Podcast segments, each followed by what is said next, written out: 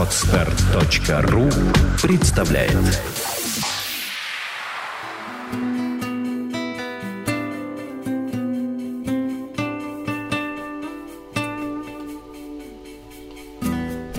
Здравствуйте!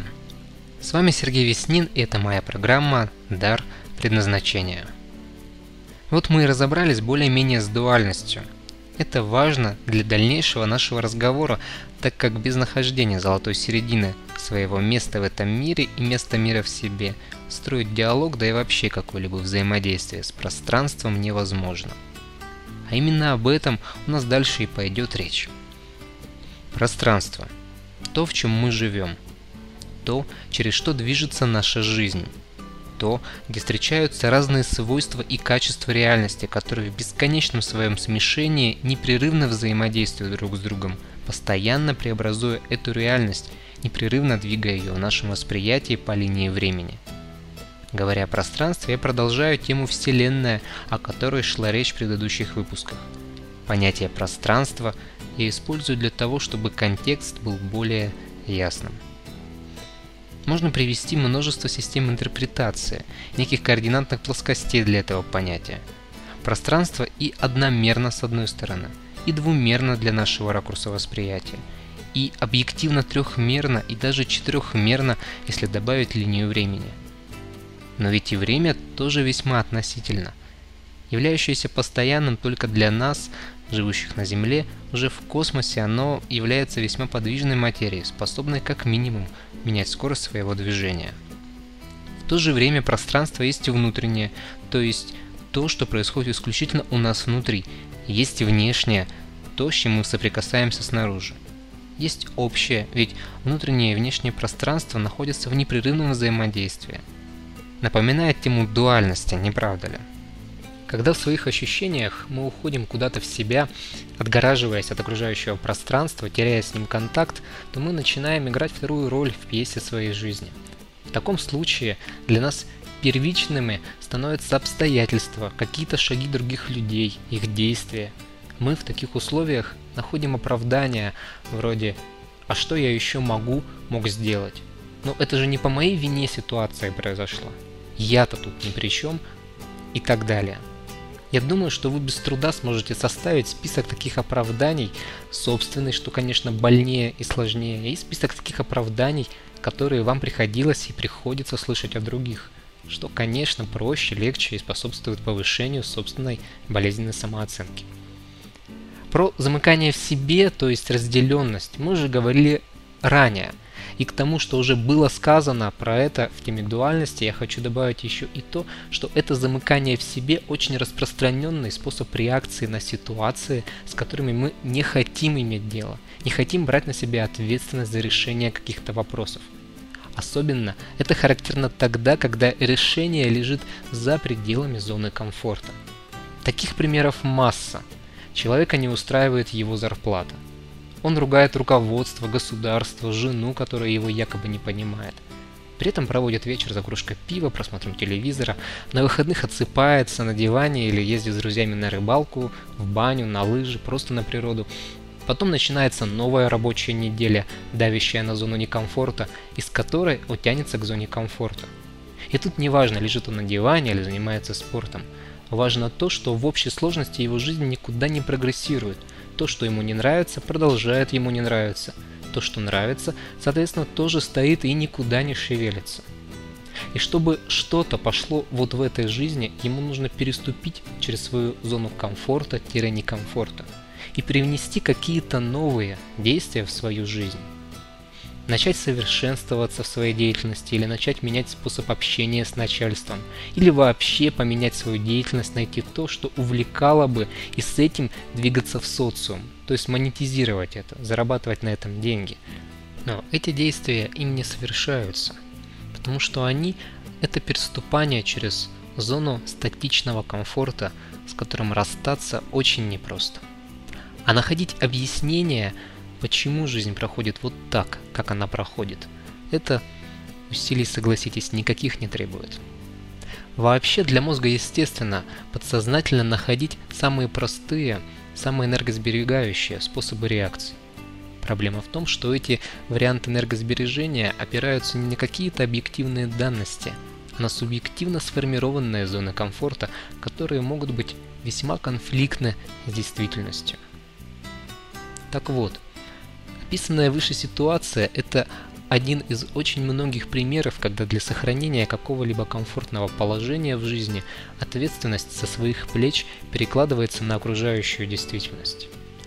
Одним из основных критериев такого перекладывания является объяснение своих действий в жизни тем, что они происходят по воле, а может быть и вине каких-то внешних сил. Притом, эти внешние силы могут быть сколь угодно объективно непреодолимы, существенны и значимы. Это не важно на самом деле. Ведь это вы пришли к тому, что именно с вами случилась именно эта непреодолимая объективность, а не какая-то другая. Итак, мы с вами не щепки в морских волнах, мы э, даже не лодки с веслами. Мы клетки одного организма, а это, согласитесь, совсем другое. И хоть эта мысль и не нова, но и по сей день творится полная неразбериха с ее приложением к реальности. И первое, с чего начнется это приложение к реальности, это установление контакта клетка-организм. То есть я-вселенная, я-пространство. Рецепт очень прост. Не растекаясь эмоциями и не впадая в нирвану, мы берем себя от того себя, какой вы есть сейчас, в данный момент. Добавляем этого себя в пространство, которое имеется вокруг, до туда, докуда хватит обозрения. Обозреваем и вступаем в контакт, как с таким своеобразным собеседником, который и видит нас, и слышит, и понимает, и даже отвечает – просто иначе, чем отвечаем на вопросы мы, люди. И, о чудо, даже исполняет сущностные наши желания. Да, важно, не абы какие желания, а те желания, которые у нас внутри, о которых вы, может быть, ничего и не знаете сознательно, но которые, тем не менее, являются вполне себе такой вашей внутренней реальностью. Ну а теперь с точки зрения практики – Сейчас мы выполним одну простую технику, которая позволит этот вышеописанный рецепт применить. Точнее, сейчас мы разберем алгоритм этой техники, а выполните вы уже все сами. Лучше всего это выполнять стоя. Пусть глаза будут открыты, но при этом постарайтесь взглядом не цепляться за какие-то определенные предметы. Можно сфокусировать взгляд на какой-то одной точке и смотреть как бы сквозь нее, так как вы делаете, когда о чем-то задумываетесь. И вот так спокойно, смотря вперед, вы представляете, как воздух, заполняющий обозримое пространство вокруг вас, становится как будто плотнее. Представьте это на уровне ощущений. Как вы ощущали бы это пространство вокруг, если бы воздух был более материален? Представьте, как эта плотность заполняет все в обозримом пространстве – то есть перед вами, независимо от того, куда вы смотрите, поворачиваетесь вы или нет, перед собой вы как будто видите, ощущаете эту густоту воздуха, заполняющую пространство, и в то же время являющуюся этим пространством. И теперь представьте, что эта густота смотрит на вас, видит, неважно как, просто видит вас перед собой и воспринимает. И мысленно, ну хотя можно и вслух, Познакомьтесь с этим пространством, которое смотрит на вас. Поздоровайтесь. Скажите, что вот это я, а это ты. Предложите сотрудничество этому пространству или попросите о помощи, если она вам нужна. Попросите помочь в решении. Попросите помочь разобраться. Попросите помочь убрать то, что вам мешает. Обиды, злость, напряжение – в общем, обратитесь к нему и вступите в контакт с тем, что у вас есть внутри, с тем, что стоит перед вами. Сделайте это так, как вам будет ближе, как ваша душа отзовется на это. Главное, чтобы это было искренне и шло от чистого сердца. А потом переключитесь на себя. Посмотрите вокруг своим обычным видением, но к которому ненавязчиво добавилось новое фоновое ощущение этого вашего контакта с пространством – который очень сложно, может быть, описать словами, но очень хорошо можно ощутить. Да, и самое главное, ваш вопрос, ваше желание, просьба. После того, как вы их отправите в пространство, отпустите их от себя. Вы их как будто отдали куда-то туда, а сами переключились на свою непосредственную жизнь и свою фактическую действительность. И еще один момент, как заключительная рекомендация к этой технике. Один раз это все попробовать ради новых впечатлений или поощрения чувства собственной важности – это пустая трата времени. Чтобы что-то новое пришло в жизнь, надо эту жизнь перестроить. Надо поменять свои привычки и способ, алгоритм своего мышления. А это требует усердия, которое множится на старания и делится на впустую прожитое время. Но на этом у меня сегодня все.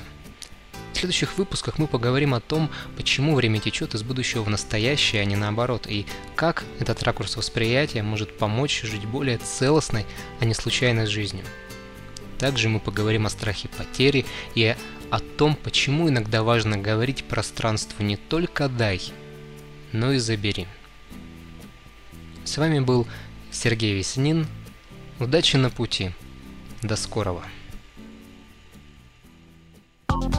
Сделано на podster.ru Скачать другие выпуски подкаста вы можете на podster.ru